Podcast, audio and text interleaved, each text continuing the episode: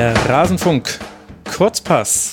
In der Frauenbundesliga sind nicht nur fünf Spieltage gespielt, nein, auch die neue Champions League, die reformierte Frauen-Champions League, sie hat begonnen. Darüber will ich jetzt sprechen in Rasenfunk Kurzpass Nummer 183. Und ich freue mich, eine illustre Runde hier begrüßen zu dürfen. Zum einen Annika Becker, die kennt ihr schon aus dem Rasenfunk. Ihr kennt sie sicherlich auch von der Halbfeldflanke. Sie schreibt auch bei One Football über Frauenfußball. Sie ist auf Twitter als annika-be. Hallo Annika. Hallo. und du bist der SGS Essen sehr zugewandt. Das ist vielleicht noch heute wichtig zu wissen, denn auch bei unserem zweiten Gast können, ist das so. Katrin Länger darf ich hier begrüßen, Ex-Profi. Sie war Torhüterin bei Duisburg, äh, Bayern, Rosengard und Jena. Jetzt Torwarttrainerin in der Jugend der SGS Essen. Das heißt nicht ganz neutral. Hallo Katrin. Hi, guten Morgen. Schön, dass du hier bist. Ich freue mich äh, total auf diese Aufzeichnung. Wir wollen mal gucken, was so in der im Frauenfußball generell los ist, in der Frauenbundesliga und auch in der Champions League. Und im Grunde übergebe ich so ein bisschen gerne das Wort an euch. Annika, du bist die erfahrene Rasenfunk-Gästin. Was ist denn so passiert in der Liga? Was müssen wir denn aufarbeiten? Hui, ähm, das, äh, da habe ich jetzt nicht mit gerechnet, ehrlich gesagt. Ähm, also Ihr hattet ja, glaube ich, das letzte Mal am dritten Spieltag gesprochen. Mhm. Jetzt inzwischen sind dann noch der vierte und fünfte Spieltag gespielt worden. Ich glaube, der Pokal war sogar auch dazwischen. Kann das sein? Ja, genau. Und dann ähm, eben letzte Woche die Champions League-Spiele. Das betrifft dann ja Wolfsburg, Bayern und äh, die TSG Hoffenheim. Und ähm, soll ich einen Vorschlag machen, womit wir beginnen? Ja, gerne.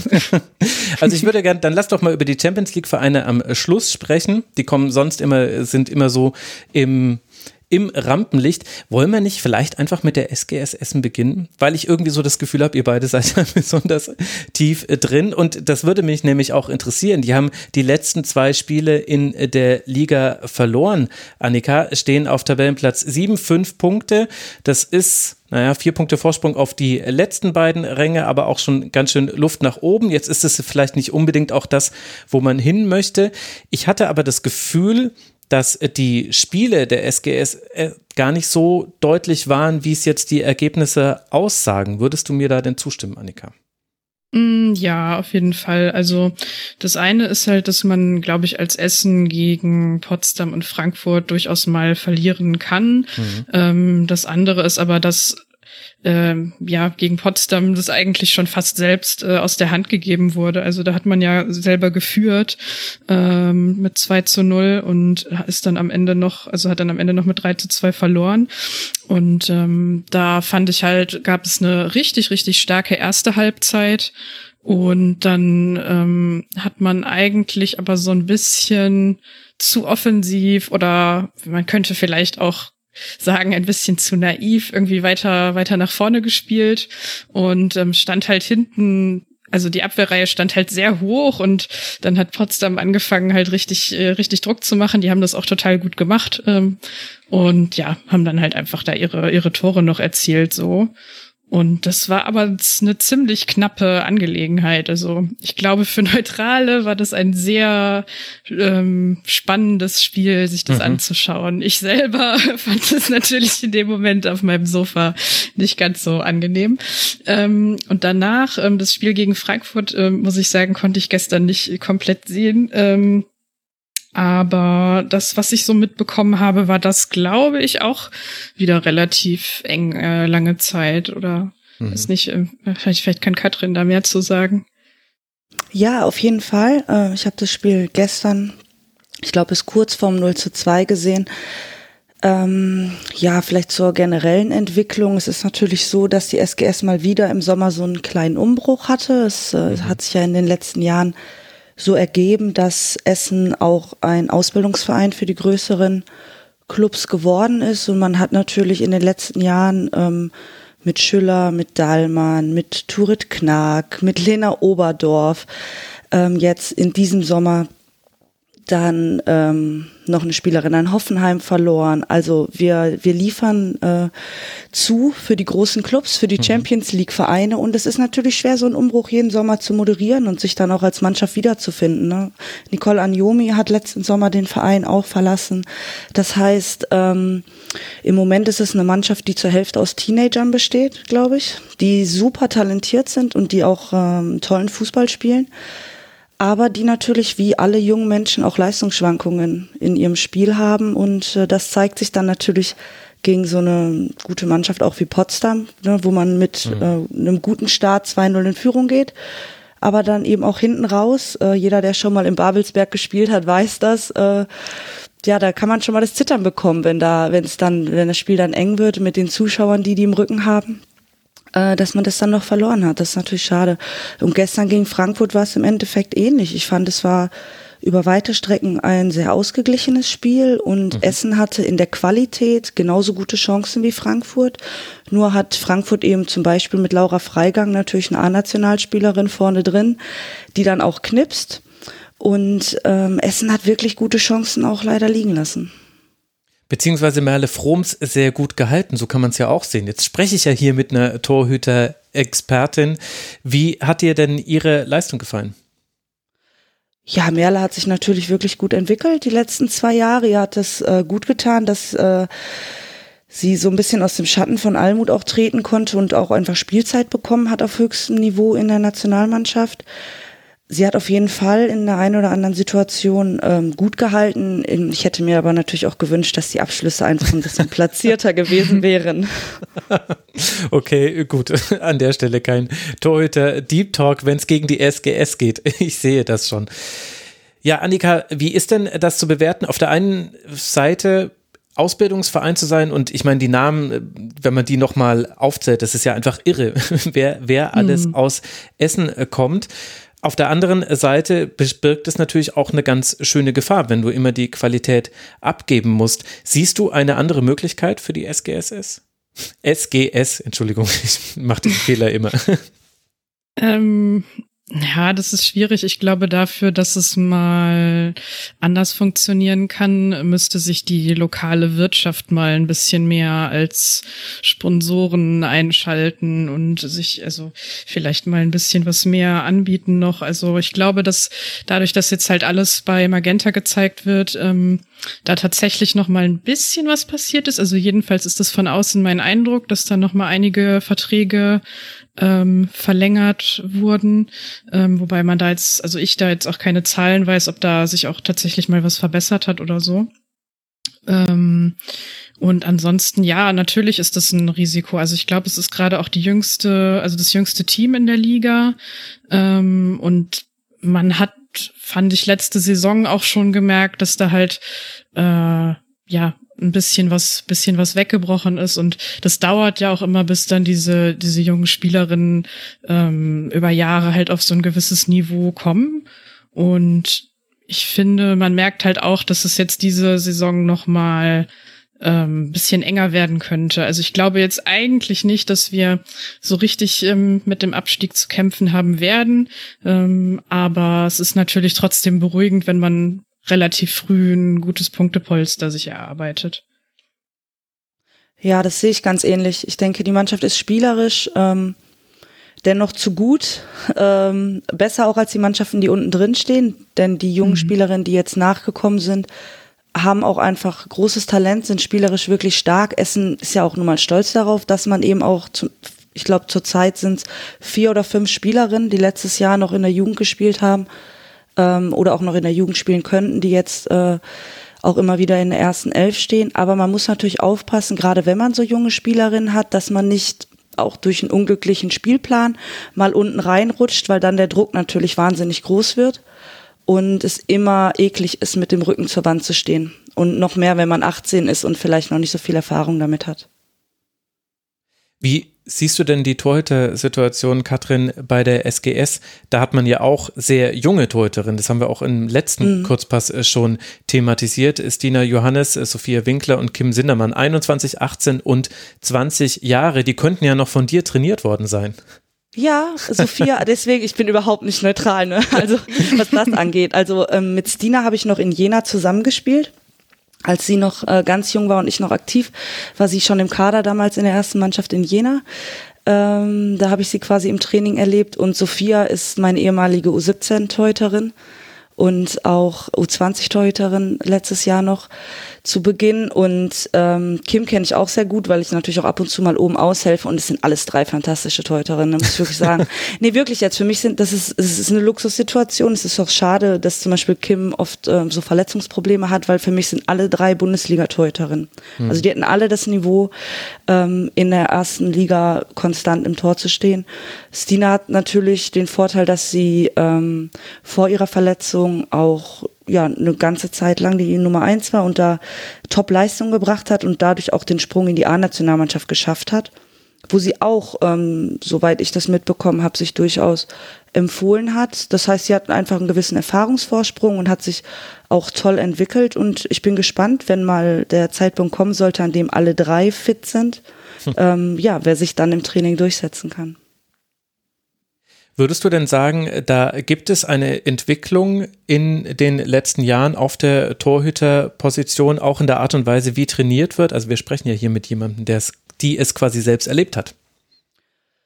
Ja, absolut. Ähm, ich bilde eben Torwarttrainer auch aus für den Fußballverband Niederrhein. Das heißt, ich weiß ja so ein bisschen, was von der Basis nachkommt und das Interesse ist wahnsinnig groß, ähm, sich in dem Bereich auch zu professionalisieren seitens der Vereine. Das Problem ist eben immer noch, dass es wenig ähm, Torwarttrainer gibt, die so in diese Leistungslizenzen gehen. Also die Quantität ist noch so ein bisschen das Problem und natürlich auch da die Professionalisierung der Vereine dahingehend, dass es keine Vollzeitstellen sind. Ne? Also im Vergleich zu England oder Spanien haben wir vielleicht immer noch das Problem, dass nicht alle Coaches im Trainerteam Vollzeitstellen haben. Und dann ähm, kann man natürlich auch ja, schwer realisieren, dass wirklich bei jedem Training äh, alle Spezialtrainer anwesend sind. Mhm. Ja. Das ist natürlich dann schon mal eine der Grundvoraussetzungen, da hast du natürlich recht. Wenn ich mir jetzt so, also ich bin ein Torhüter-Laie, ich äh, gucke da drauf und weiß da, obwohl ich mich mit Fußball professionell auseinandersetze, viel zu wenig darüber. Wenn ich mir jetzt äh, die äh, Frauen-Torhüterinnen der vergangenen Zeit angucke, dann habe ich schon das Gefühl, es gibt da eine Entwicklung hin, dass es immer mehr zu, ja, es steht fast ein anderer äh, Torhüterinnen-Typ inzwischen zwischen mhm. den Pfosten. Das sind nicht mehr so die ja, bullig hört sich jetzt despektierlicher an, als ich es meine, aber sehr physischen äh, Torhüterinnen. Mhm. Also Nadine Angerer ist natürlich diejenige, die da unter anderem über allen anderen thronte lange Zeit. Wie würdest du denn diese Entwicklung beschreiben? Das hat definitiv damit zu tun, dass der DFB das auch ähm, in den Jugendmannschaften professionalisiert hat. Also ich kann aus meiner eigenen Zeit berichten, dass ich zum Beispiel bis einschließlich der U19-Nationalmannschaft noch gar kein Torwarttraining hatte beim hm. DFB. Wahnsinn. Wir hatten gar keinen Torwarttrainer dabei bei den Länderspielen. Das hat dann immer die Co-Trainerin gemacht. Und inzwischen ist es eben so, Silke Rottenberg leitet ja die ähm, Ausbildung der Torhüter beim DFB, dass es bis zur U15 runter einen eigenen Torwarttrainer für jede Mannschaft gibt und die auch so Torwartcamps durchführen. Ähm, ich glaube, es sind drei bis vier Termine im Jahr, wo die dann auch die Torhüterinnen im Training weiterhin sehen und fördern, die nicht im Kader sind. Also so die Nummern drei bis fünf. Und dadurch hast du halt schon mal mindestens fünf Torhüterinnen pro Jahrgang, die technisch ähm, auf einem hohen Niveau ausgebildet werden und ja, eben die Verbände auch schauen, die Landesverbände, dass sie Torwarttraining anbieten. Am Niederrhein und im Westfalen weiß ich, es ähm, gibt es immer einmal die Woche das, die Möglichkeit, Torwarttraining zu bekommen, noch zusätzlich zum Verein. Also man hat einfach auf Verbands- und Vereinsebene ähm, ja in dem Bereich investiert und das macht sich natürlich dann über die Jahre definitiv bezahlt. Ah, siehst du, das äh, wusste ich äh, so äh, gar nicht. Zu meiner eigenen Schande muss ich das gestehen. Würdest du denn sagen, dass es einen Unterschied gibt im Training von Frauen versus Männern, weil die Statur ja dann doch nicht eins zu eins vergleichbar ist bei vielen Torhüterinnen? Nee, überhaupt nicht. Also wir, es gibt einen DFB-Leitfaden zum Torwartspiel, mit dem wir auch die Torwarttrainerausbildung ähm, quasi, an dem wir uns orientieren und der gilt für beide Geschlechter. Also die Grundtechniken, die beherrscht werden müssen, mhm. sind äh, für alle Torspieler, Torspielerinnen dasselbe. Ähm, ich denke, Unterschiede zeigen sich dann eher daran, wann welche Technik angewendet werden muss. Also wo ein Mann vielleicht noch mit einem Abdruck ähm, so ein, weißt du, so ein weiter Schritt und Absprung zum Ball mhm. kommt, würde jetzt vielleicht eine weibliche Teuterin je nach Körpergröße schon einen Zwischenschritt machen, aber dann auch einen Abdruck nutzen. Also es ja. ist einfach dann eine taktische Frage, wann ich was benutze, aber die Techniken sind dieselben. Ach, spannend. Das äh, freut mich so ein bisschen, sowas hier jetzt auch mal darstellen zu können. Also, das ist die Situation bei Essen. Wir sind da jetzt so ein bisschen äh, vom äh, Thema abgekommen, aber wir wussten ja schon, Ausbildungsverein. Annika, das musst du mir noch aber ganz kurz erklären, wie Essen es schafft, dann auch diese jungen Spielerinnen immer zu sich zu ziehen. Das stelle ich mir im Frauenfußball ja auch nochmal ein bisschen komplizierter vor als bei den Männern mit den tausend Nachwuchsleistungszentren und den Schulkooperationen und so weiter. Ist das jetzt Zufall? Ist das einfach ein Best-of aus äh, diesem großen Einzugsgebiet Nordrhein-Westfalen? Woher kommt das? Naja, es gibt eine Kooperation mit der Uni Duisburg-Essen. Ähm, das spielt, glaube ich, eine sehr große Rolle. Also es gibt einige Spielerinnen, die da halt parallel ihr Studium machen. Mhm. Ähm, und das ist halt was, also das ist dann halt einfach so eine Standortsache, dass man sagen kann, wir, wir haben hier die ähm, Universität und die ist auch nicht, also ist halt gut zu erreichen, ähm, dass, äh, dass man das halt irgendwie machen kann und so. Ähm, und es gibt auch äh, Wohnungen ähm, da, also in Verbindung damit.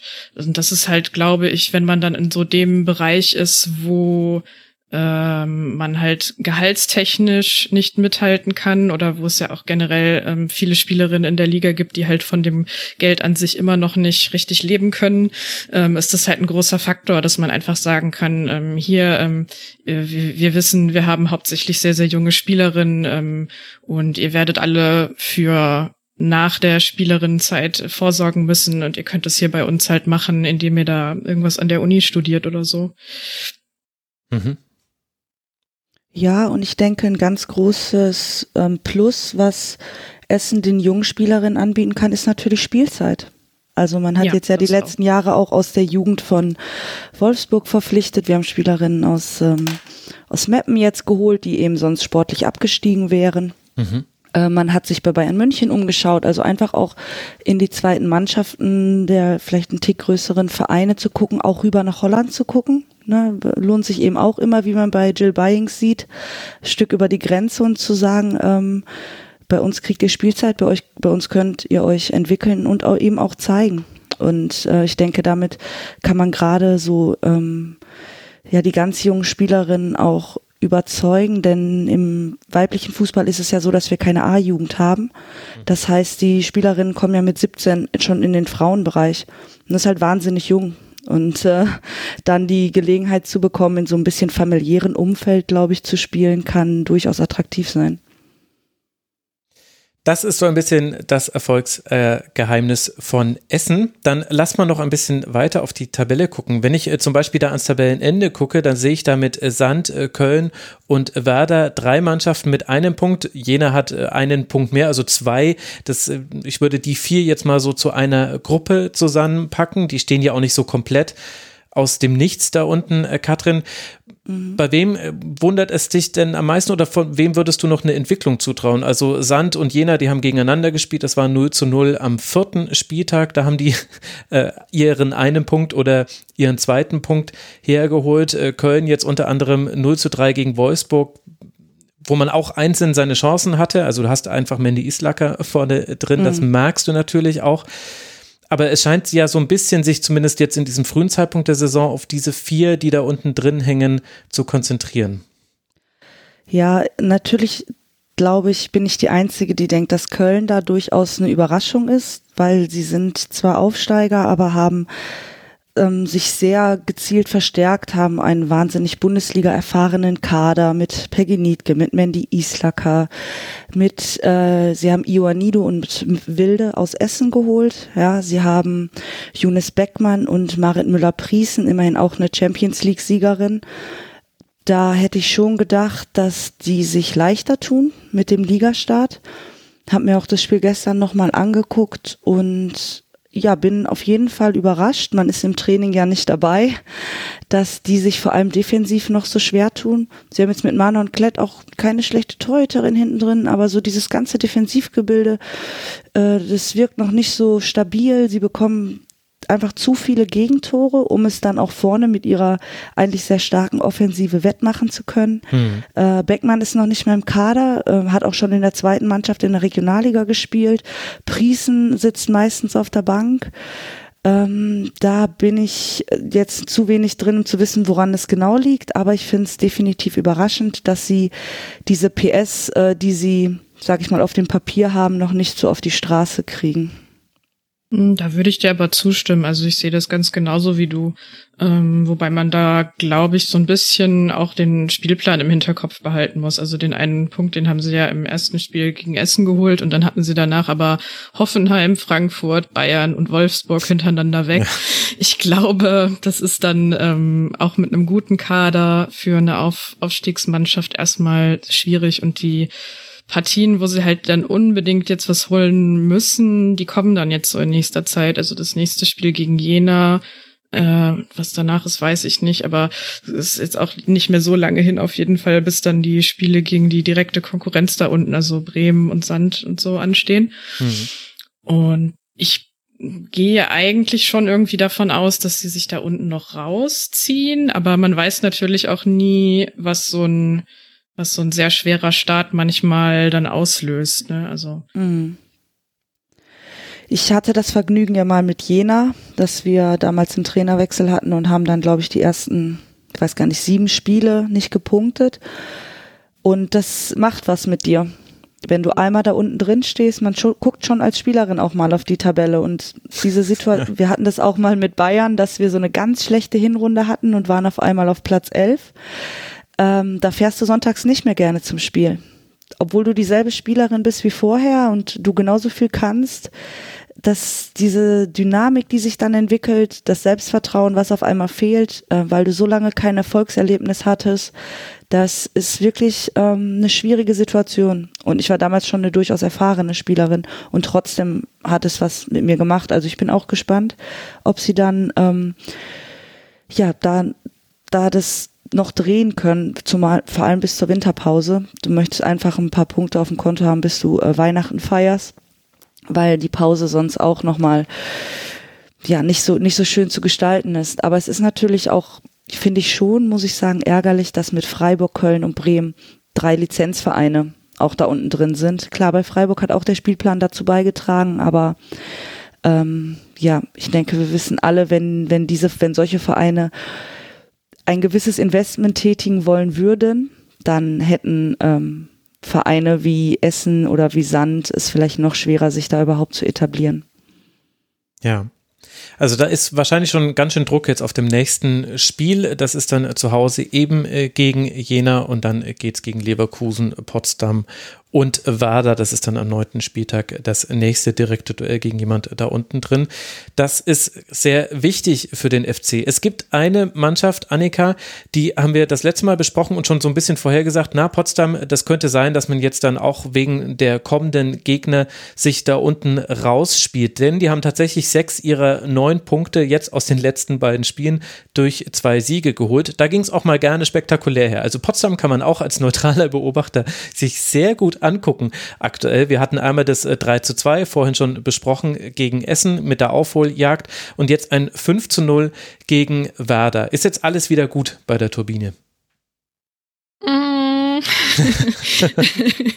ähm, ja, also ähm, du sagst es schon ganz richtig, sie äh, haben sind nach vorne durchaus spektakulär. Ich finde sie aber hinten manchmal sehr, sehr anfällig. Mhm. Ähm, das ist jetzt vielleicht gegen Bremen dann nicht so zum Tragen gekommen. Man hat es aber gegen Essen teilweise auch ähm, schon gesehen, so dass es da nicht unbedingt viele Chancen gab, aber wenn dann halt so richtig, sag ich jetzt mal so. Und ähm, das ist halt sowas, da muss die Turbine sich, glaube ich, noch mal ein bisschen ein bisschen stabilisieren und noch mal ein bisschen ransetzen. Also so offensiv ähm, sehe ich bei denen eigentlich erstmal wenig Probleme. Ich finde, die haben auch, ähm, wenn sie dann mal loslegen, teilweise ein richtig gutes Gegenpressing so, ähm, was eklig sein kann, womit die dann auch mal zu Chancen kommen können. Ähm, aber hinten, ja, da müssen sie mal gucken. Wobei jetzt, glaube ich, zuletzt auch, wenn ich das richtig im Kopf habe, die Sissoko nicht spielen konnte. Also ich weiß nicht, ob sie jetzt gegen Bremen wieder dabei war, aber die hat auf jeden Fall mal in einem Spiel gefehlt. Mhm. Und ähm, die ist, glaube ich, schon auch ziemlich wichtig äh, dahin. Also ist ja neu dazugekommen diese Saison und ähm, hat am Anfang so ein bisschen gewackelt, aber ist halt einfach so jemand, äh, die das da hinten so ein bisschen sortieren kann und auch äh, mal eine ähm, offensivere Spieleröffnung so aus der Abwehr heraus haben kann. Deswegen finde ich die immer richtig spannend zu beobachten, mhm. wenn ich die Gelegenheit habe. Wurde jetzt ausgewechselt nach 61 Minuten, also konnte wieder spielen gegen Werder. Da stand mhm. schon 3 zu 0. Nee, 4 zu 0 stand es da sogar schon. Also da war die Messe dann insofern äh, gelesen. Äh, Katrin, was sind deine Gedanken zu Potsdam? Ja, sehr ähnlich. Ich finde auch, sie sind eine absolute Wundertüte bisher. Ähm, es wird definitiv Spektakel, wenn man äh, reinschaut, aber man weiß nie so richtig, was man kriegt. Ähm, ja, diese Balance offensive, defensive haben wir schon angesprochen. Ich glaube auch, dass der ähm, Torwartwechsel ihn vielleicht ganz gut getan hat. Ähm, Fischer hat jetzt nicht schlimm gepatzt, aber war jetzt auch nicht der Rückhalt in jeder Situation, den sie vielleicht gebraucht hätten. Ich denke auch, dass sie zumindest gestern im Spiel mit Gerhard und Ehegötz auch eine wirklich starke linke Seite hatten. Beides auch Spielerinnen, die immer mal nicht zur Verfügung standen, die immer mal Verletzungsprobleme haben. Ich finde, beide Holmgards sind gut und mhm. äh, sind wichtig auch für das spielerische Element. Ich finde, Potsdam war in den letzten Spielen vor allem dann auch spielerisch sehr stark. Gestern hatten sie natürlich auch Standards, die zu Toren geführt haben. Man muss halt natürlich auch ein bisschen einschränkend sagen, dass Bremen sich da aber auch nicht immer sehr clever verhalten hat und einige Tore auch wirklich einfach gefallen sind. War das 2 zu 0 geplant, diese Variante? Ähm, nee, es war eine absolut abgerutschte Flanke, aber der darf dann natürlich auch nicht da reingehen. Ne? Mhm. Also Kmilinski spielt da eine Flanke, die als Bogenlampe dann im Tor genau. einschlägt. Kann man sich in den Highlights äh, nochmal angucken. Es war ein bisschen äh, kurios, das eine oder andere Tor. Aber so ist das eben auch, äh, auch ja ehrlicherweise bei Werder. Also die haben wir jetzt nur so am Rande behandelt, aber das hat man jetzt auch schon häufiger gesehen, dass da der eine oder andere Gegentreffer dann auch manchmal auf seltsame Art und Weise zugelassen wird. Dann kommen wir jetzt langsam in den Bereich, wo wir auch Champions League Teilnehmer haben. Hoffenheim, äh, die TSG, ist äh, der erste davon, äh, der jetzt dann hier in der Tabelle auftaucht. Die sind nämlich in Anführungszeichen nur auf Rang 5 mit 10 Punkten, weil man das Spitzenspiel gegen den FC Bayern am Wochenende verloren hat mit 1 zu 3. Katrin, wenn wir erstmal bei Hoffenheim bleiben, die haben in der Champions League ein sehr souveränes Spiel hingelegt, 5 zu 0 gewonnen und hatten, also das war eins dieser Spiele mit einer klaren äh, Torschussbilanz, 29 zu 3 Schüsse. Zeigt dann auch, so ganz zufällig war dieses 5 zu 0 nicht. Ich fand, äh, Katharina Naschenweng hat da ein sehr, sehr gutes Spiel gemacht, die allerdings dann auch den Fehler gemacht hat oder den Ballverlust hatte vor dem 2 zu 0 der Bayern, was ja so ein bisschen die Weichen gestellt hat in der Bundesliga. Das heißt, das ist schon so ein gemischtes Fazit, was ich jetzt dann für Hoffenheim ziehen würde. Wie blickst du denn auf die TSG? Ähm, ich muss sagen, ich mag die Mannschaft wahnsinnig gerne. Ich finde generell Hoffenheim spielt seit drei, vier Jahren einfach richtig guten Fußball.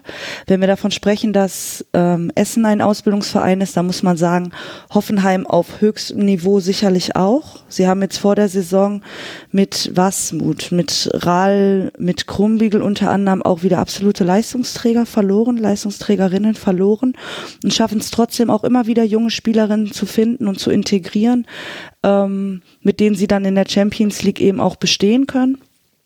Ähm, denn ja, 5-0 hin oder her, es ist immer schwierig, ähm, gerade im weiblichen Fußball, weil man auch gegen Gegnerinnen spielt, die man vielleicht nicht so gut kennt, hm. ja, weil es auch immer eine Überraschung ist, in der Champions League irgendwie anzutreten.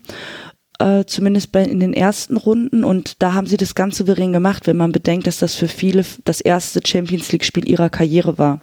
Das ist schon was Besonderes. Und sie haben einfach so eine gute Achse drin mit Tufekovic, Dongus und Billa und haben sich ähm, super verstärkt. Jana Feldkamp eben aus Essen geholt, äh, Ria, äh, Gia Corley geholt, ähm, die, die beide auch fand, ich eigentlich gestern ein gutes Spiel gemacht haben.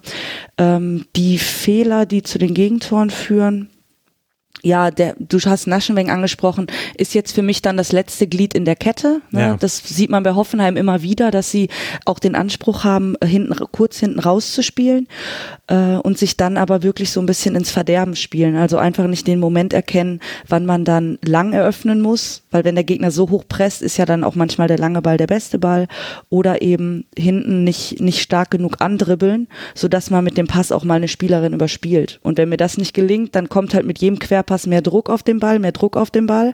Ja, und dann nutzt eine Mannschaft wie Bayern das auch mal aus. Aber ich fand, insgesamt haben sie auch gestern ein gutes Spiel gemacht ähm, und bin mit deren Entwicklung total zufrieden und finde, die leisten da ganz tolle Arbeit. Ja, dem würde ich mich anschließen. Ich finde, das ist auch ähm, so rein spielerisch oder taktisch ähm, ist das eine der, also, also eines der spannendsten Teams in der Liga, ähm, sich das anzugucken, weil die halt auch wirklich für jedes Spiel sich immer noch mal ein bisschen was ausdenken, ähm, was halt äh, so, so passend ist. Und dieses Spielerische, was dann hinten manchmal das Verderben ist, ist dann nach vorne aber halt auch einfach richtig gut teilweise. Also so in den ersten Spielen von der Saison hatte ich den Eindruck, dass sie da auch vorne manchmal ein bisschen zu verspielt waren, anstatt dann, wenn ja. sie schon im 16er sind, halt einfach mal aufs Tor zu schießen. Aber das mhm. hat sich inzwischen eigentlich ganz gut eingependelt so und sie haben sich da auch äh, mit äh, Tine de Caney richtig gut verstärkt, ähm, damit Nicole Biller zwischendurch auch mal ein Päuschen haben kann. Ähm, ist halt auch eine sehr große Stürmerin, sehr kopfballstark und bringt dadurch auch nochmal ein anderes äh, Element mit rein. Also ja, ähm, Hoffenheim macht auf jeden Fall immer Spaß anzugucken. Wunderschönes, wirklich, ich wiederhole es, wunderschönes Anschlusstor von Nicole Biller gegen die Bayern. Das mm. war ein mhm. richtig schöner Schuss. Also eine der Mannschaften, die man sich auch sehr gut angucken kann. Es geht jetzt dann weiter bei Arsenal und äh, dann zu Hause in der Liga gegen Wolfsburg. Also das ist jetzt, das ist jetzt eine Woche, die Hoffenheim hat nach ja dem interessanten Auftakt in die Champions League plus dann schon dem Spitzenspiel gegen Bayern. Also nicht komplett überrascht sein sollte Hoffenheim jetzt noch ein Momentchen da irgendwo in der Tabellenregion hängen bleiben die haben jetzt auch mit äh, Bayern und Wolfsburg die beiden Gegnerinnen, die eben sicherlich mit am schwersten zu bespielen sind in dieser Liga. Da muss ich mich jetzt nicht weit aus dem Fenster lehnen, um das festzuhalten.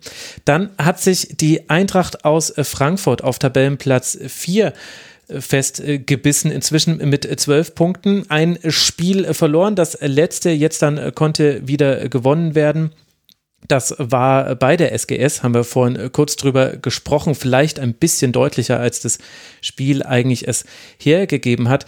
Katrin, wie gefällt dir denn die Entwicklung der Eintracht, die ja immer so ein bisschen, ich glaube, zusammen mit Leverkusen, über die wir gleich noch sprechen, sind sie die so ein bisschen die Kandidaten, die mit der TSG vielleicht sich um Rang 3, also den dritten Champions League Platz kloppen könnten? Auf jeden Fall. Also man hatte bei Frankfurt ja letzte Saison schon erwartet oder auch mehr erwartet, ähm, dass sie sich wieder im oberen Drittel der Tabelle festsetzen. Da haben sie ein bisschen enttäuscht. Diese Saison sind sie wirklich gut gestartet ähm, haben sich auch als Mannschaft, denke ich, ein bisschen mehr gefunden, weil starke Einzelspielerinnen hatten sie ähm, auch letztes, letzte Saison zum Beispiel schon. Da hat es trotzdem oft so ein bisschen am Kombinationsspiel gefehlt, ähm, sich so hundertprozentige Torchancen rauszuspielen. Gleichzeitig waren sie defensiv immer ein wenig anfällig jetzt haben sie es eigentlich geschafft, dass sie so eine gute Kompaktheit haben gegen den Ball. Sie haben mit Küver hinten drin, finde ich, ein großes Talent. Sie haben natürlich mit Freigang, mit Praschnika starke Offensivkräfte und eben mit, mit der Ösi Connection, ne, mit Kirchberger, Feiersinger, Dunst, auch drei wirklich erfahrene, ähm, klasse Spielerinnen, also mit äh, Feiersinger, Kirchberger habe ich selber noch zusammengespielt. Äh, Laura Feiersinger, finde ich, ist eine der unterschätztesten Spielerinnen der Bundesliga. Die bringt seit zehn Jahren konstant super Leistungen in allen Topvereinen. Ähm, spielt immer erfolgreich mit ihren Teams und ist einfach auch als Führungsspielerin da total gewachsen, äh, torgefährlich, zweikampfstark, offensiv wie defensiv, irgendwie auch so eine richtige Laufmaschine. Und ähm, ich finde einfach, sie haben, ich sehe selten jemand, der richtig, ähm, wie soll ich sagen, der die Spiele alleine gewinnt bei Frankfurt, sondern ich finde, sie haben das als Mannschaft äh, im Moment gut gelöst, haben mit Merle Froms einen sicheren Rückhalt, also haben einfach so in allen Mannschaftsteilen eine gute Balance mhm. und so kein, äh, kein, der abfällt. Ja, weder offensiv noch defensiv. Annika? Ich würde mich dem anschließen. Also ich war letzte Saison ähm, auch das nicht wird das Trinkspiel so von dieser Folge. Sorry, dass ich ja, gedacht habe. Aber ja. immer, immer wenn ich das sage, äh, dürft ihr einen Schluck von eurem Kaffee oder Tee nehmen. ähm, für was anderes ist es noch zu früh. Für uns zumindest, ähm, ja. Ja, genau. Ähm, äh, nee, also ich hatte auch den Eindruck, dass die letzte Saison, auch wenn sie das immer so ein bisschen von sich gewiesen haben, sich aber schon noch mal so daran gewöhnen mussten, dass sie jetzt halt Eintracht Frankfurt sind und dass sich da halt im Umfeld einiges geändert hat und so, dass halt vielleicht auch einige Abläufe einfach anders waren als vorher. Und ähm, ja, das ist jetzt äh, ist jetzt anders. Also das sieht jetzt, ähm, wie du das eben schon beschrieben hast, sehr viel kohärenter aus, so alles insgesamt. Und da bin ich jetzt auch wirklich mal gespannt, wie die Entwicklung da so weitergeht, weil ich muss sagen, ich bin eine von denen, die eigentlich bis jetzt nicht so begeistert war von dem Trainer, ähm, weil ich halt immer den Eindruck hatte, na ja, eigentlich für den Kader, den die Eintracht da hat, könnte man da spielerisch ein bisschen mehr mitmachen, aber das scheint jetzt ja auf dem Weg zu sein, sich zu ändern. Nico Arnautis ist äh, der Trainer genau. von Eintracht Frankfurt für all diejenigen, die es nicht mitbekommen haben. Mir hat noch Chiquera Martinez jetzt im Spiel gegen Essen gut gefallen. Die hatte so gute Einzelaktionen auf dem Flügel. Das hilft dann Anna Laura Freigang dann auch sehr, wenn man da dann äh, Tore vorgelegt bekommt. Die Eintracht, die Niederlage am vierten Spieltag war gegen Hoffenheim, auch enges Spiel. Eintracht da in Führung gegangen, dann aber noch 1 zu 2 verloren. Also da könnte etwas zusammenwachsen. Und dann haben wir noch Leverkusen, Annika, über die haben wir letzt, in der letzten Ausgabe auch schon ein bisschen gesprochen. Da hat sich auch so einiges äh, getan sind jetzt mit äh, zwei Siegen weiter gut durch die Saison durchgecruised und etablieren sich eben da oben in diesem Top-Segment. Zwölf Punkte jetzt aus fünf Spielen insgesamt geholt, nur eine Niederlage. Wie gefallen dir denn die Leverkusenerinnen? Mm, genau, haben jetzt ähm, 3-0 ähm, in Bremen gewonnen und danach dann 2-0 gegen Sand zu Hause. Ähm, und die sind halt einfach eine richtig effektive Mannschaft, finde ich. Also vor allem natürlich dadurch, dass sie Nikolic da vorne drin haben, ähm, mhm. die halt einfach eine richtig, eine richtig klasse Torjägerin ist so und ähm, auch einfach sehr gut in dieses Team, Team reinpasst. Also ist jetzt ja auch schon eine Weile da und sie wissen halt einfach, äh, perfekt, wie sie sie einzusetzen haben.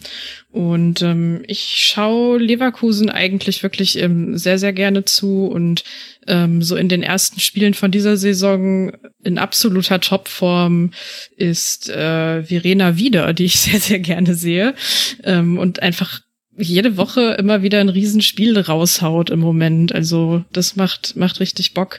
Das ist so eine richtige Zockerin, wird da meistens auf der linken Seite eingesetzt und hat dann auch überhaupt kein Problem damit, einfach mal irgendwelche Tricks auszupacken oder so, bevor sie dann da noch ähm, einen Lauf ansetzt oder eine Flanke schlägt. Also das macht richtig viel Spaß.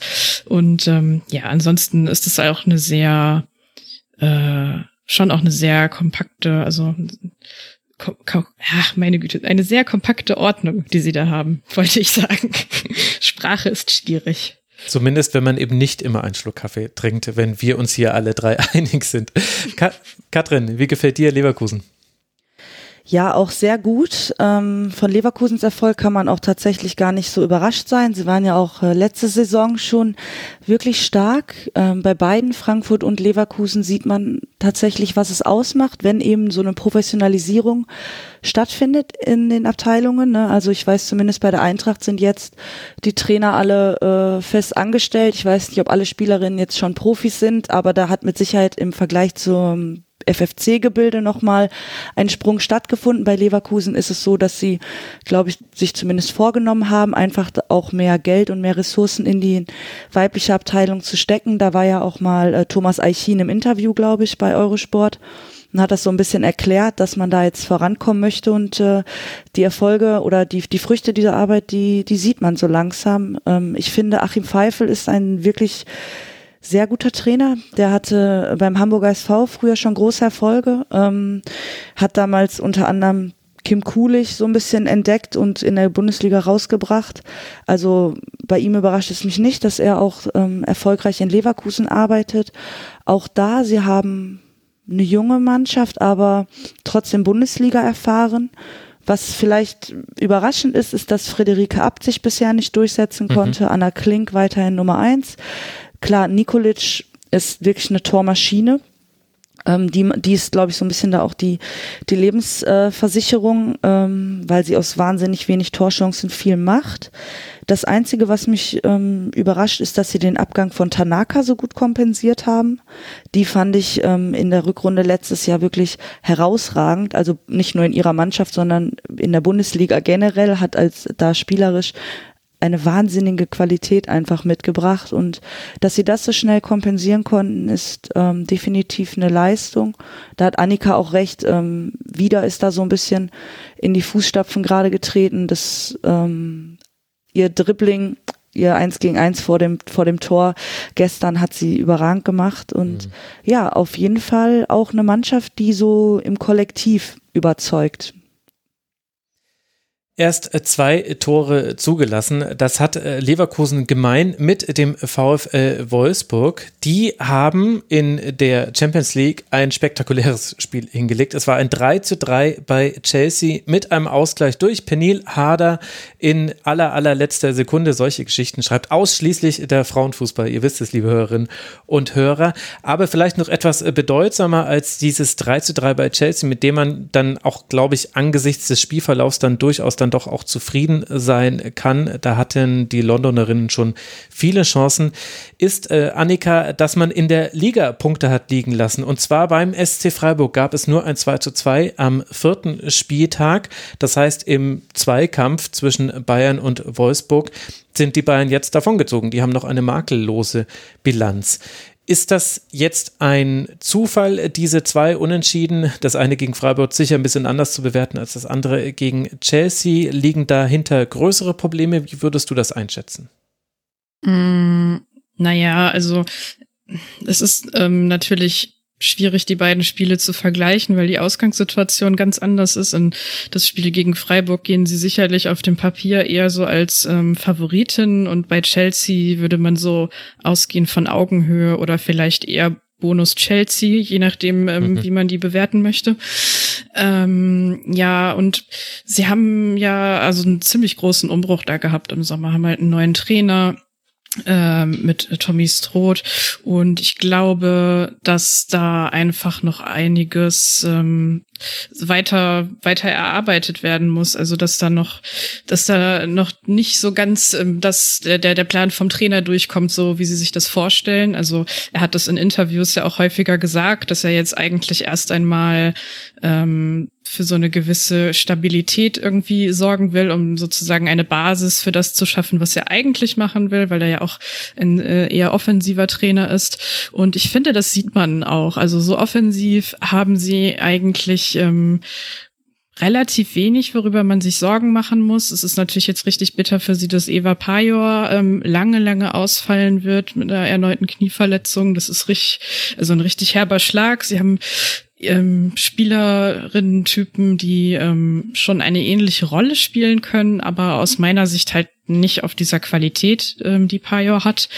Und was mir da halt bei Wolfsburg vor allem Sorgen bereitet, ist eigentlich so dieses, dieser ganze Raum im zentralen defensiven Mittelfeld, ähm, so direkt vor der Abwehr, weil ich den Eindruck habe, dass das sowas ist, wenn sie da gepresst werden, ähm, dass sie da einfach richtig häufig irgendwelche Ballverluste haben, die dann zu großen Chancen äh, der Gegnerin führen oder halt auch zu Gegentoren. Das konnte man jetzt in mehreren Spielen sehen.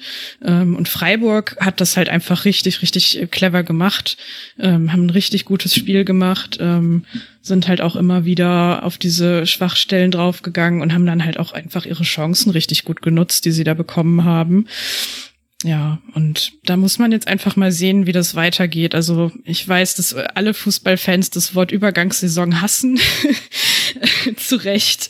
Aber ich fürchte, es könnte eine solche für Wolfsburg werden. Also jedenfalls glaube ich, dass da bis zum Winter wahrscheinlich noch ein bisschen das dauern wird, ähm, bis sich da so gewisse Sachen verändern.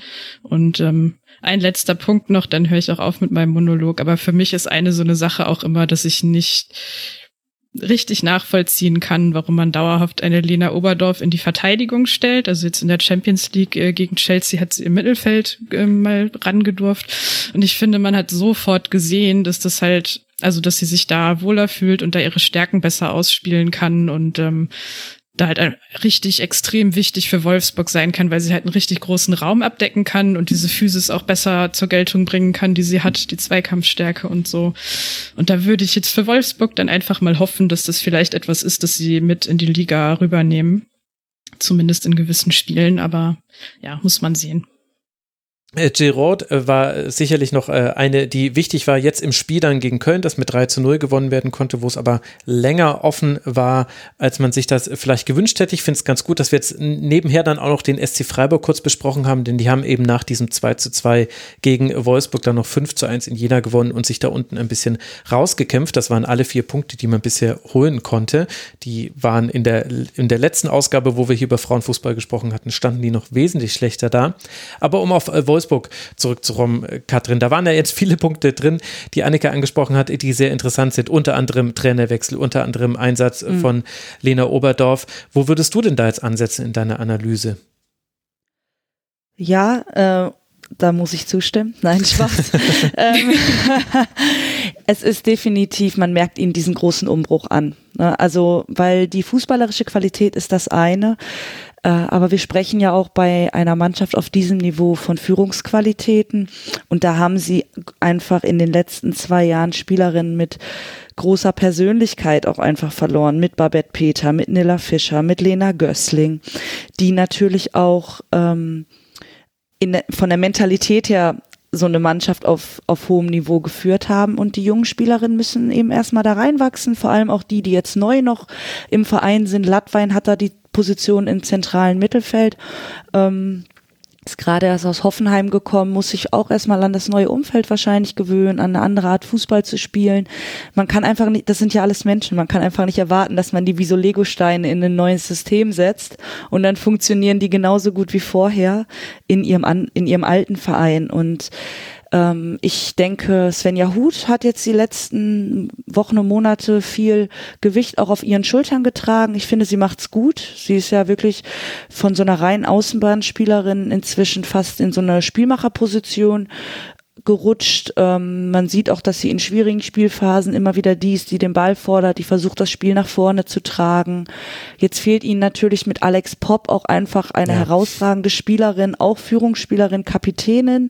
Almut Schuld kommt aus einer zweijährigen ähm, Verletzung beziehungsweise Mutterschaftspause zurück, muss sich auch erst wieder in ihr in ihr Spiel zurückfinden. Ähm, ich meine, wenn wir von der von dem Spiel in Freiburg sprechen, ne, da hat sie natürlich einfach nicht ihren besten Tag gehabt. Kann man eben nach so einer langen Phase auch nicht erwarten. Mhm. Ähm, normalerweise ist Wolfsburg eine Mannschaft, die das auch kompensieren kann, wenn eine Spielerin mal ja, ihr nicht ihren besten Tag hat und im Moment gelingt ihnen das eben nicht. Also sie brauchen es einfach, dass, dass alle ähm, on point da sind. Sie müssen es im Moment einfach im Kollektiv lösen und so individuelle Fehler äh, wie jetzt von Jansen zum Beispiel gegen Chelsea kurz vor Schluss darf die auf dem Niveau mhm. nicht passieren. Andererseits muss man sagen, Chelsea war die ersten 25 Minuten drückend überlegen und hat sich selber drei Tore reingelegt. Ja. Ähm, also da hat Wolfsburg jetzt auch nicht unbedingt die spielerische Qualität zu beigetragen. Ähm, ich denke wirklich, Wolfsburg hat nach wie vor eine gute Mannschaft, hat aber eine Mannschaft, die sich noch gar nicht gefunden hat und die ähm, ja, aber mit der denke ich spätestens in der Rückrunde zu rechnen sein wird. Und ich denke, der stärkste Neuzugang in Wolfsburg ist tatsächlich Kim Kulich als Co-Trainerin, die selber eine, eine überragende Spielerin war, die ich für, ähm, die ich auch persönlich kenne, die ich für einen überragenden Menschen halte. Und ähm, ich die hat in Frankfurt in den letzten Jahren, da hat sie die zweite Mannschaft trainiert, wirklich gute Arbeit geleistet und ich bin auch gespannt, wie sie da ihren Stempel noch dieser Mannschaft aufdrücken kann. Ja, das ist natürlich noch eine interessante Perspektive. Das ist ein bisschen, wird das wahrscheinlich so, dass der rote Faden dieser Frauenfußball-Kurzpässe, Umbruch, Umbruch, Umbruch, das ist halt einfach so äh, gerade bei Wolfsburg. Aber ihr habt es ja ganz gut aufgedröselt, fand ich. Um nochmal auf dieses Chelsea-Spiel zu blicken, Annika, das hat jetzt gerade Katrin schon angedeutet. Es war fehlerbehaftet, dieses Spiel. Also die Tore sind nach Fehlern gefallen. Ansonsten hat man da auch viele herausgespielte Chancen gesehen. Aber wie würdest du dir das denn erklären, dass auf dieser großen Bühne die Chelsea, die ja im Vorjahr im Finale standen, haben die Bayern im Halbfinale rausgenommen und dann sehr deutlich gegen Barca verloren. Jetzt auch gesehen, Barca macht genau da weiter, wo sie in der letzten Saison aufgehört haben. Was war das für ein Spiel gegen Arsenal? Aber das ist ein anderes Thema.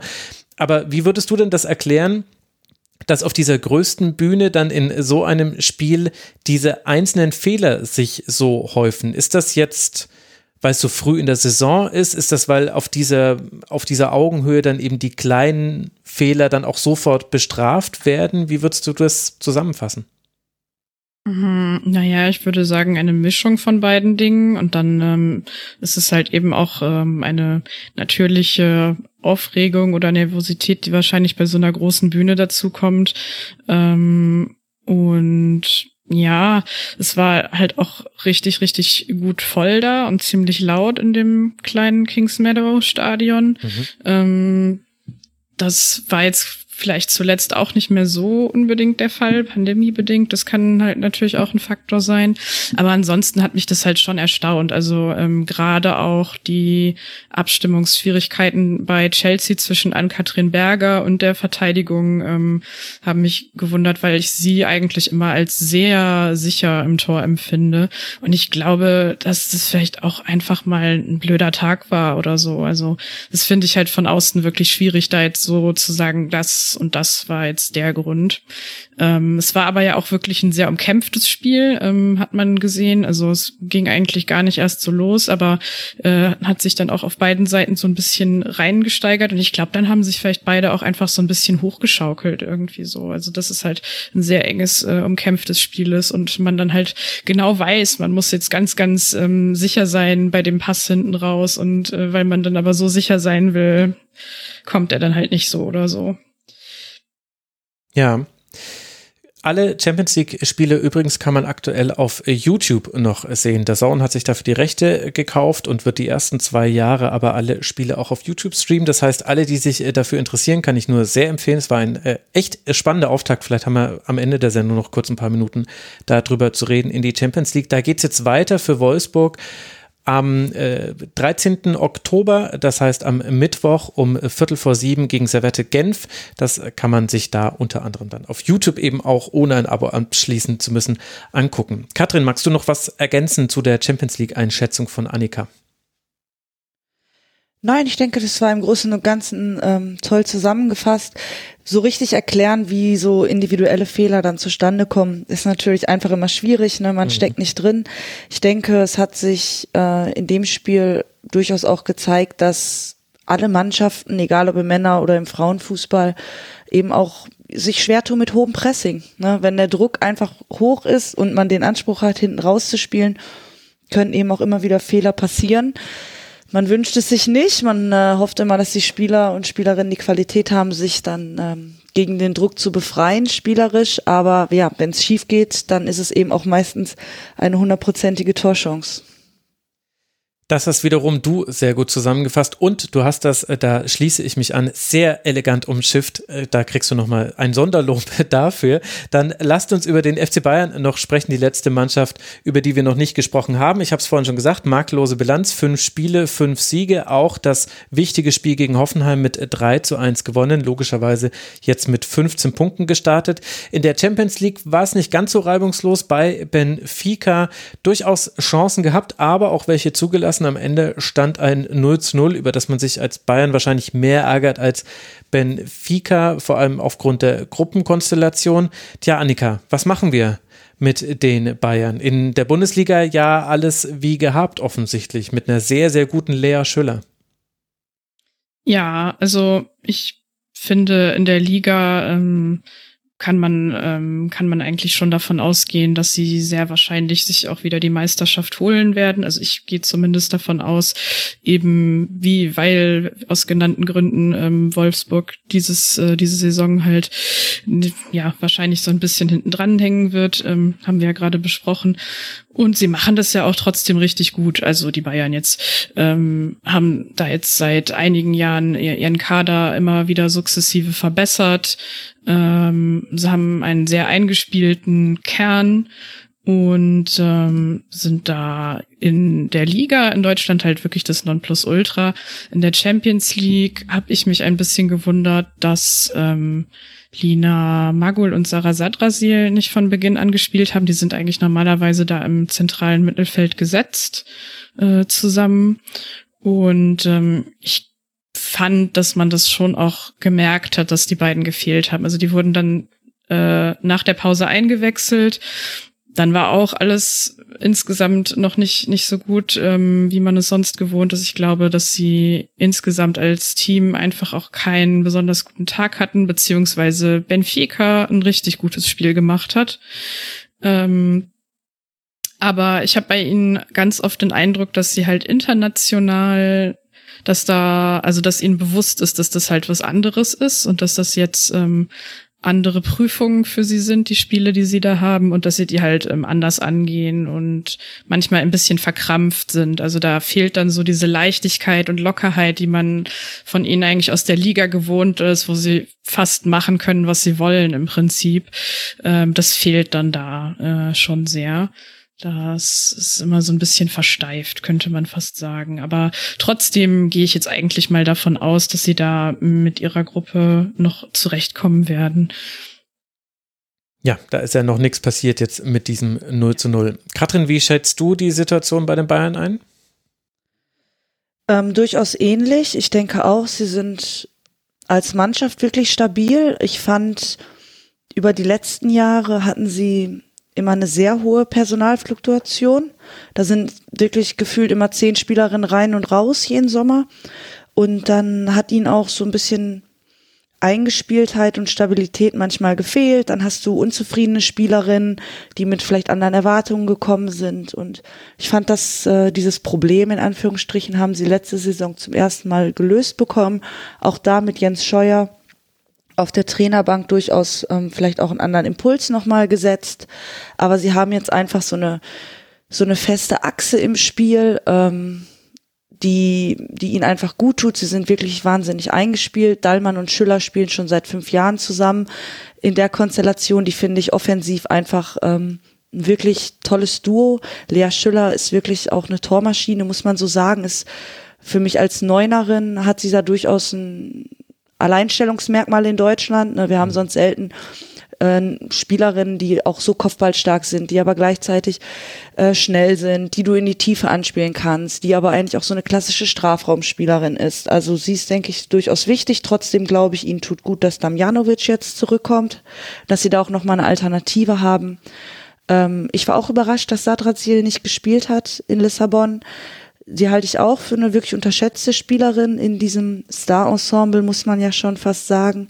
Und ich finde, was sie jetzt gut gelöst haben, ist, äh, dass sie einmal mit Kumagai sich wirklich toll verstärkt haben in der Defensive, also eine äh, Champions League erfahrene, international erfahrene Spielerin, die ihnen da Stabilität geben kann und gleichzeitig Gwyn da hinten auf links gezogen haben. Caro Simon fehlt ihnen ja noch längere Zeit anscheinend und gleichzeitig mit Hannah Glass, die für mich vielleicht beste Rechtsverteidigerin in Europa haben. Ähm, also sie haben in allen Mannschaftsteilen wirklich herausragende Einzelspielerinnen und sind trotzdem als Kollektiv eingespielt, haben noch eine große Qualität auf der Bank und wenn man eben überlegt, dass jetzt noch Marina Hegering fehlt, dass eben mhm. äh, Caro Simon fehlt, dann denke ich auch, ist Bayern definitiv der Top-Favorit auf die Meisterschaft. In der Champions League muss man schauen, da hatten sie jetzt in den letzten Jahren so ein bisschen wenig Erfolgserlebnisse. Und das äh, ja, kreiert auch so ein bisschen internen Druck, glaube ich, dass man dann auf dem Niveau auch mal erfolgreich sein will. Lissabon war auch äh, vielleicht eine kleine Wundertüte. Auch da wusste man, glaube ich, im Vorhinein einfach wenig, was einen erwartet. Jens Scheuer hat dann auch ein wenig defensiv aufgestellt, wie ich fand. Ja, aber daran hat es nicht per se gelegen, dass sie 0-0 gespielt haben, weil die Chancen waren ja durchaus da. Man darf dann auch nicht vergessen, dass die Gegner ja auch durchaus Fußball spielen können und da auch ja. mal gute Spielerinnen dabei sind, wie an dem Tag die Teuterin von Benfica, die auch einfach mal ein paar richtig gute Torchancen zunichte gemacht hat. Ja, die rechte Seite von Benfica hat mir auch sehr gut gefallen. Äh, da hatten die Bayern durchaus ihre Probleme. Jetzt haben wir nur noch ein paar Minuten Zeit, aber ich möchte noch ganz kurz mit euch beiden über den FC Barcelona sprechen, weil ich dieses Spiel gegen Arsenal das war der Hammer. Also 37 ja. zu 6 Schüsse sagt sehr deutlich, in welche Richtung das ging. Aber es war auch einfach ein so schöner Fußball, Annika. Man würde es sich von den Männern so wünschen. Zumindest manche würden sich das so wünschen die scheinen wieder das Maß aller Dinge zu sein. Zumindest die, dieser Auftritt war ja irre.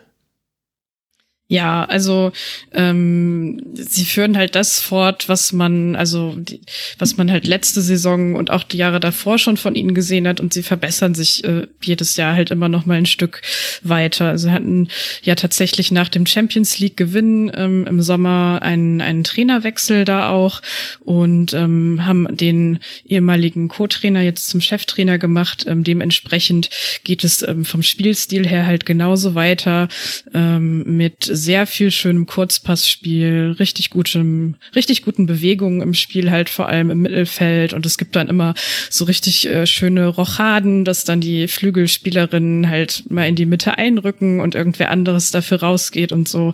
Ähm, ich habe das auch sehr fasziniert beobachtet. Ich fand vor allem auch, dass Arsenal, das muss man ja auch dazu sagen, die sind gerade eigentlich in ziemlicher Topform in ihrer ja. Liga. Ähm, die haben das eigentlich nicht, nicht schlecht gemacht, so am Anfang dachte ich. Also sie haben halt versucht, dieses Mittelfeld ähm, möglichst kompakt zuzumachen. Und ich fand auch, dass man in den ersten Minuten schon gesehen hat, dass Barcelona da erstmal so ein bisschen schauen musste, wie sie das jetzt knacken wollen. Aber nachher ähm, war das einfach viel zu viel Bewegung für Arsenal. Also die sind nicht mehr hinterhergekommen, das zu tracken, ähm, wer da jetzt vielleicht im Rücken wieder irgendwo wegläuft. Und dann haben sich die Lücken halt einfach ergeben geben. Und ähm, das ist sehr faszinierend anzuschauen und war halt einfach ein richtig, richtig äh, schönes Spiel, ja. Ja, würde ich definitiv bestätigen. Ich finde, genau wie du, Max, dass es insgesamt sowieso ein toller ähm, Champions League Spieltag war. Es waren viele gute Spiele dabei. Lyon gegen äh, Hecken fand ich auch ja. super anzugucken. Bayern gegen Benfica war spielerisch top. Ähm, Chelsea gegen Wolfsburg war halt ein richtiger Thriller. Äh, da sind zwar viele individuelle Fehler passiert, aber diese ganze Spieldynamik fand ich auch wahnsinnig mitreißend. Also ich denke, für dieses neue Champions League Format war es erstmal große Werbung. Und was das Spiel jetzt Barcelona gegen Arsenal speziell betrifft, muss ich auch sagen, Arsenal ist jetzt ja einfach keine Laufkundschaft. Die haben einen tollen Kader, einen erfahrenen Kader, die haben in ihrer Liga ähm, bis dahin gute Ergebnisse erzielt und mit Jonas Eidewall auch einen Champions League erfahrenen und erfolgreichen Coach geholt. Und dennoch, ja, wurden sie da tatsächlich echt hergespielt und man kennt das aus den besten Guardiola-Jahren bei Barcelona, ähm, wie zermürbend dieser mhm. Tiki-Taka-Fußball einfach sein kann. Ne? Wenn du einfach 30 Minuten nur verschiebst und diesen Ball hinterherläufst, ohne Eroberungen zu haben, ohne selber zu Torchancen zu kommen, dann ähm, ist das, glaube ich, wirklich demoralisierend. Und so wie sie im Finale Chelsea hergespielt haben, sind sie auch diesmal nicht nur zu tollen Torchancen gekommen, sondern sie ähm, mit Oshuala haben sie ja auch wirklich eine, eine Top-Finisherin da vorne drin. Und ich finde, wenn du Martens und Rolfö noch von der Bank bringen kannst, ja, ja. ja, dann sagt es wirklich alles über deinen Kader aus. Also auch da muss man ja sagen, Barcelona hat sich jetzt nicht in einem Sommer mit viel Geld die, die besten Spielerinnen zusammengekauft, sondern sie haben einfach im Kern super viele spanische Spielerinnen die schon seit vielen Jahren da sind, die da ausgebildet wurden und haben sich dann punktuell mit Hansen, mit Martens, mit Rolfe ähm, super verstärkt und sind auch dieses Jahr wieder der absolute Top-Favorit auf den Titel. Also die Champions League Gruppenphase. Eine gute Erfindung, zumindest nach Spieltag 1 kann man das sagen. Spieltag 2 bedeutet für die deutschen Mannschaften, Wolfsburg spielt äh, gegen Genf, Bayern zu Hause gegen Göteborg und äh, Hoffenheim bei Arsenal. Und ansonsten gibt es aber so einige interessante Partien. Juve gegen Chelsea zum Beispiel, da bin ich äh, sehr gespannt drauf. Auch Lyon gegen Benfica könnte interessant werden, nach dem, was man von Benfica im ersten Spiel gesehen hat. Wie gesagt, könnt ihr auf YouTube alles sehen, liebe Hörerinnen und Hörer. Und damit sind wir am Ende von diesem diesem Rasenfunk äh, Kurzpass angelangt und ich kann mich nur sehr herzlich bei euch bedanken. Ganz, ganz herzlichen Dank. Tolles Debüt. Katrin Längert, die jetzt gerade in der Jugend bei Essen trainiert. Danke dir, dass du mal mit dabei warst und ganz herzlichen Dank an der Stelle auch an Legende verloren. Die haben den Kontakt hergestellt. Das hat sich für mich sehr gelohnt. Danke dir, Katrin, für deine Zeit. Vielen Dank. Und ebenfalls herzlichen Dank an Annika Becker, at Annika-BE auf Twitter. Danke dir, Annika, dass du mit dabei warst mal wieder. Ja, danke für die Einladung. Hat sehr viel Spaß gemacht. Das freut mich. Mir ebenso. Und äh, dann herzlichen Dank und äh, Hörempfehlung nochmal an Legende verloren. Da könnt ihr viel über die Geschichte des Frauenfußballs lernen und vor allem viel wird korrigiert. Es ist erschreckend, wie viel da einfach nicht stimmt in den offiziellen Chroniken. Der Rasenfunk bleibt weiter werbe- und sponsorenfrei. Wir finanzieren uns allein über euch da draußen auf rasen.de slash supportersclub erfahrt ihr, wie das geht. Und ich möchte noch hinweisen auf einen Kurzpass, den ich spontan letzte Woche aufgenommen habe über den Missbrauchsskandal bzw. die Missbrauchsskandale in der NWSL, der US-amerikanischen Frauenprofiliga. Mit Jürgen Kalver habe ich das aufgearbeitet und wir haben auch den Bogen geschlagen zur Situation in Deutschland. Das möchte ich euch sehr ans Ohr legen. Das ist dann äh, Kurzpass Nummer 182. Danke für eure Aufmerksamkeit. Bis bald wieder im Rasenfunk. Ciao.